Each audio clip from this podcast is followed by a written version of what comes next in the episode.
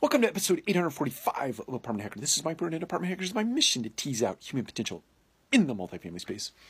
So back in high school, which was not so long ago, okay, maybe that was a long time ago, I had a coach, um, Coach Henry, played basketball, um, who had a favorite phrase or a favorite saying, and I'm probably going to butcher it uh, a little bit, but it went along the lines of, uh, making deposits, meaning in practice, we used to practice, and the practices were relentless, um, especially in the area of conditioning.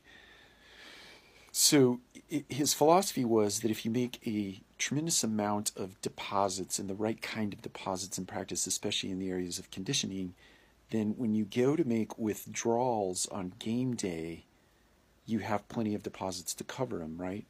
And it was interesting to me that back then we, as a team, we actually looked forward to uh, game day. Like when the games rolled around, we were like, oh, awesome, because we knew that the game day wasn't going to be, uh, in theory, nearly as intense as our practice was. So it's because our coach really overdid it, uh, or did it just enough, right? Such that when game day rolled around, we were actually looking forward to it. And and we enjoyed a couple of very successful seasons um, in in uh, high school prep basketball, right? So the point is that when you are starting out in your career in the multifamily space, when you are making an effort to position yourself for long term success, my encouragement to you is do everything you can to practice hard.